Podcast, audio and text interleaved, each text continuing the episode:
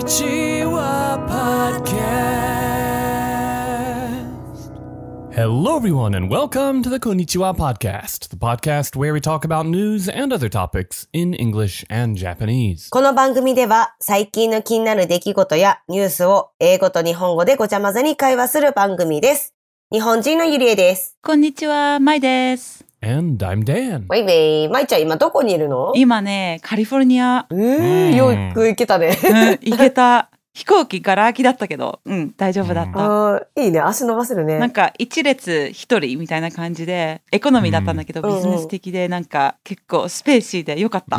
うわー、いいなうんーそれがいいね Are you are you on the coast? Are you a bit inland? Where uh, whereabouts are you? I'm like literally in the middle of the desert. Oh, okay. うん。 Yeah, so I, I just opened a door to go outside and suddenly like I could smell fire and smoke. Mm, And I looked up because you can see mountains from here. mhm. because they're not that far away. And um, yeah, you cou- you couldn't see them anymore. And then I had to open the news, and I saw that there's like a some sort of fire or something nearby. So we have to stay inside. Mm. Do you have an escape plan? Um, not really, but apparently it's 40 kilometers from here, so I think we're okay for now. I don't think that's the way that works. Like, um, Oh, okay. I'm gonna just I'm just gonna guess that 40 kilometers is like really close for a uh, for like a, a forest fire. But I, I mean, I don't know. I don't know if it's a forest fire. I I really I Okay. don't know. Stay safe. Have a have an escape plan. まいちゃん家の40キロ先の森が今燃えてるんだよね。森っていうか山が。森いや森か山かよくわかんないんだけどなんかしょっちゅうあるらしくてで多分、 Mm. 思うには多分どっかのうん。 farm maybe like a うん畑みたいなところが燃えてるだけだとは思う。まあでも、そっち42度ぐらいあるって言ってたじゃん。 Mm. で、乾燥もしてるから、まあ、これからの季節しょっちゅうありそうだね。 Mm, 'causeね。気をつけなきゃいけないけど、まあ今のところは大丈夫だとは思うけど、ちゃんとニュース見ながら気をつけています。うんレコーディング中で何かあったらごめんね、逃げるね。 いやー、それ心配よー。今顔見て喋ってるけど、ほんと心配。逃げてね。この辺がちょっとなんか煙くなったら言っ Yeah. て。そうね。わかんないもん。光で見えないもんね、今。まあね、確かに。 Yudia, Yudia and I have sort of the opposite situation over here. Um, rainy season has kind of it actually started a while back, but today, or or more specifically last night, was kind of the f- I think the first day for us of kind of honkakuteki no tsuyu かな.そうね。雨なの、今。すっごい雨。今からずっとと思う。うーん。うん。どうかわかんないけど、私ね、いつもね、仕事が休みの日って絶対雨降るんだよね。晴れる日もあるよ、そりゃ。でも、雨の可能性結構高いもんね。特に梅雨だったらしょうがないけどね。そうね。雨の日は結構いいことがあるから、ちょっとは楽しみにしてる。そうだよね。ゆりえちゃん、雨の日、ラッキーガールだもんね。 Hmm, What uh wh- what happens on uh, rainy days for you, Yudia? 前も喋ったかもしれないんだけど、なんか試験とか良かったりとか、試合とかに強かったりするのが大体雨の日。 When does rainy season in Japan usually start? It depends on where you are, I guess. Yeah, it does. But I think for us it's usually like early to mid June. 今回ちょっと遅いね。うん。 Last year was actually very late. It was 21 days Oh, yeah. late. そうだね。そうそうそう。 Mm. It almost didn't it, it almost didn't happen, I would I would say. Like I wouldn't call what happened last year a rainy season per se. More like a rainy week. Rainy week. うん Yeah. うんうん、そうだ、去年なんか断水とかの話もしたもんね。あ、そうだったね。 Mm. でも今回は今日朝から結構雨降ってるから、うんまあちょっと心配はあんまりしてないけど、雨だね。今すっごい雨だね。何度ぐらいあるの28度とかじゃないかな。あ、じゃあ結構蒸し暑いんだね、やっぱり蒸。し暑い。なんだろう、やっぱすごい湿気。ハイヒューミットっていうの Yeah, high humidity? ミニ、ヘュミニティ。そうそ Or う it's very humid. Mm. だね。 But Okinawa is already out of the rainy season. うーん、つい開けたんだ。そっか。 Judging from uh, from all the forecasts, it seems like maybe first couple weeks of July. So we probably only have another two two to three weeks of rainy season. Fingers crossed. Sometimes they call it rainy season, but then, you know, it doesn't necessarily rain every day. Yeah, So you will have nice days in between and for sure. Like I was at the beach last weekend, so you know. うん、いいね。ヨットだったっけヨットなんか、でっかいゴム、なんだっけな、サーフ、サーフだっけ。 Mm, I have a uh, a supper, the stand-up paddleboard. Yeah, it was uh, it was pretty. Uh, the the sea was very rough last week though, so it was kind of crazy. I didn't stand up. there were a lot of surfers out actually because the waves were quite high. Cool. Can you not use like the paddleboard as a surfing board? I think one can. Um, I'm very new. This it was only my second time, so uh, my balance isn't quite there. あの、パドルボードをサーフィングボードに使ったらって、 Mm. 結構波がね、大きかったんでしょ Mm, これ、ダンはまだ初心者だから、もうまだまだ。あ、そうなんうん、や。だからね。頑張って。まあ、早くいい天気になるように。ね、早くいい天気になりますように、ゲイ。 うん。イェイ。イエーイ。で、今回私がトピックを持ってきたんだけど、私最近すごいツイッターとかヤフーニュースとかですごい気になる話題があって、多分、あの、リスナーさんも知ってる人もいると思うんだけど、台湾のなんか習慣っていうか、小さい頃から教えられてきたことが友達に聞いたんだけど、名婚って知ってるコンって結婚のコン名婚、結婚の婚で、なんだろう、英語で言うとゴーストマリッジ ?Ghost う marriage. ん。あ、あ、で、霊魂？霊婚じゃないよね、名婚。冥婚。うん。名はね、冥王星の名っていうのなのかな。台湾では、あの、亡くなった女性をかわいそうに思う家族が女性の写真や紙を入れて、台湾とかの道端に赤い封筒が落ちてるらしい。で、その中にそのお金とか髪の毛とか、えその死んだ人の髪の毛かなあ女性の髪の毛が入ってて、拾った人はその男性と結婚させるっていう習慣、風習があるらしい。あるらしいんじゃなくて、あるんよ。間違えた。そう。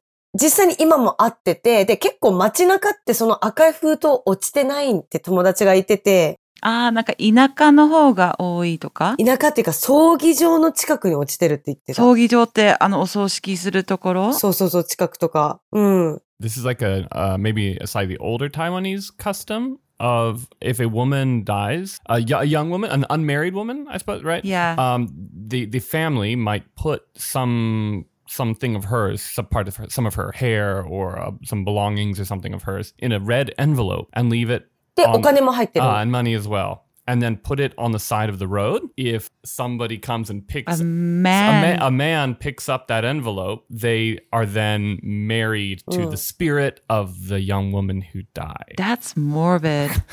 Mm, wow, that's intense. ね。私の友達も1回か2回見たことあるらしくて、結構落ちてるらしそうなんです。So her friend, who is Taiwanese, right? 台湾人よねい。。ね、そうそうそ has seen it a few times on the street in Taiwan, and apparently it's more often nearby funeral Hmm. homes. う。でね、いろいろ質問したの、私。その、あの、一番仲いい友達が台湾の子で、 Mm. もし女の子が拾っちゃったらどうするのって聞いたのね。女の子は拾わないとかもしかして。まあ、でもね、台湾はもう小さい頃から赤い封筒は拾うなっていうふうのは教育はされてるらしい。 Okay, so you're taught from a from a young age, don't pick up red envelopes. そうそうそうそう。で、そのね、赤い封筒を見たのね、ネットで。で、私その台湾の女、友達の結婚式の赤い封筒と一緒だったのね。うんその落ちてる赤い封筒は結婚式のご祝儀に包んだ赤い封筒と同じじゃないのって聞いたら、そうだよ、お年玉にも、おかお年玉に使う封筒も同じ封筒だよって言ってて、 Okay. ただ、お、道端に落ちてる封筒は拾うなってちっちゃい子から教えてるみたい。 So the the red envelope that the the hair clippings or whatever are put into are the same envelopes that are used for things like wedding gifts and um, otoshidama, which is like money you get at the end of the year and uh, from from your uh, relatives, things like that. But the the, the golden rule here, the, the the the thing to remember is not to pick up the red envelope when it's on the street. Yeah.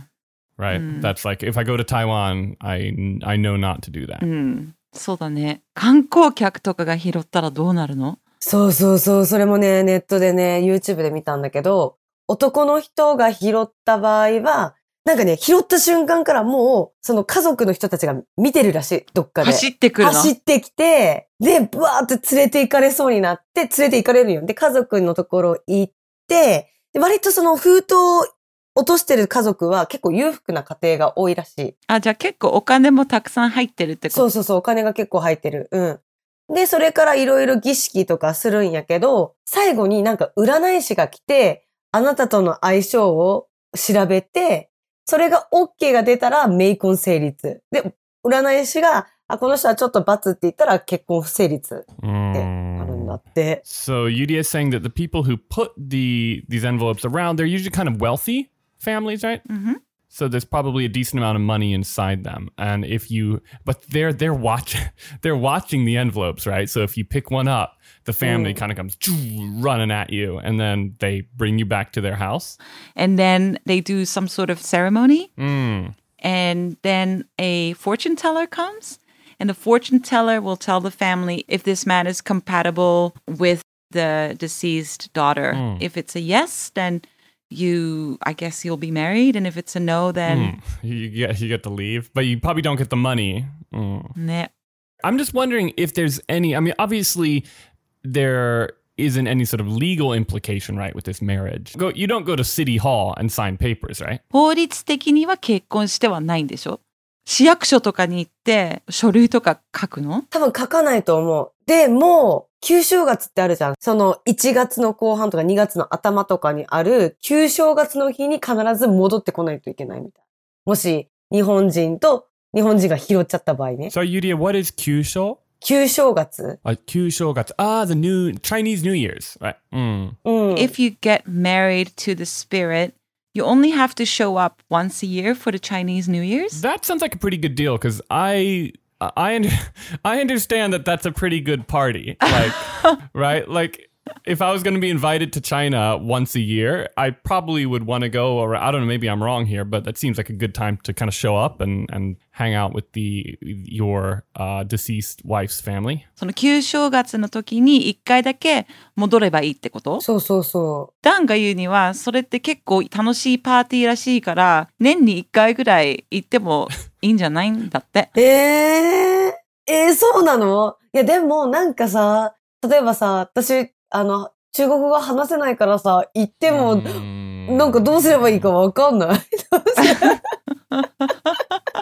一人でパーティーみたいな。一人でパーティーみたい It な。 does seem like an awkward kind of situation, But you do have a date. right? That's true. 一人って言っても奥さんいるじゃん奥さんがいるんよ。でもね、奥さんがね、すごいんよ。聞いて。 Mm. 奥さんがウェディングドレス、その結婚式もするんだけど、顔わからんやん。空気が入った人形にウェディングドス Ah, ドレスを着せて、顔は奥さんの写真を貼るんよ。 I don't No like this event anymore. I'm not going. マジちょっとそれが衝撃で、 uh, I don't know how widespread this is in, in Taiwan or whether this is, um, you know, something that people take seriously there. Yuri is saying that there's an actual wedding ceremony between the man that picks up the envelope and the deceased daughter they have a see-through blow-up doll that they dress up in an actual wedding dress and on the face area they put a picture of the girl、Eh, Mm, yeah, that's pretty intense. えーでもこれって本当に真面目なのほとほんまにこれもうほんとガチの話で、女の子が拾ったら、拾ったらちょっと良くないから、お祓いに行くって言ってた。 if a woman picks up an envelope, she will have to go to the shrine or to like a priest to get the spirit cleansed off of her. Gotcha. So the guy gets, a man gets money when he picks up the envelope. And if a woman picks up the envelope, she's got to go and kind of get cleansed. So it's it's definitely Probably spend money to get cleansed. then right. So it's advantageous. Like the guy here is the one who's who's kind of the clear winner, I guess. But they do end up have to marry Ghost. So Hmm. basically, as a woman, um, just don't touch any envelopes that you find on the street in Taiwan. in Japan, there's something kind of similar, right? Where if you go to an event, um, very often if there was like a deceased, like at weddings, for example, if one of the parents is is deceased, um, they will have a, a large photo in a frame there as well, right?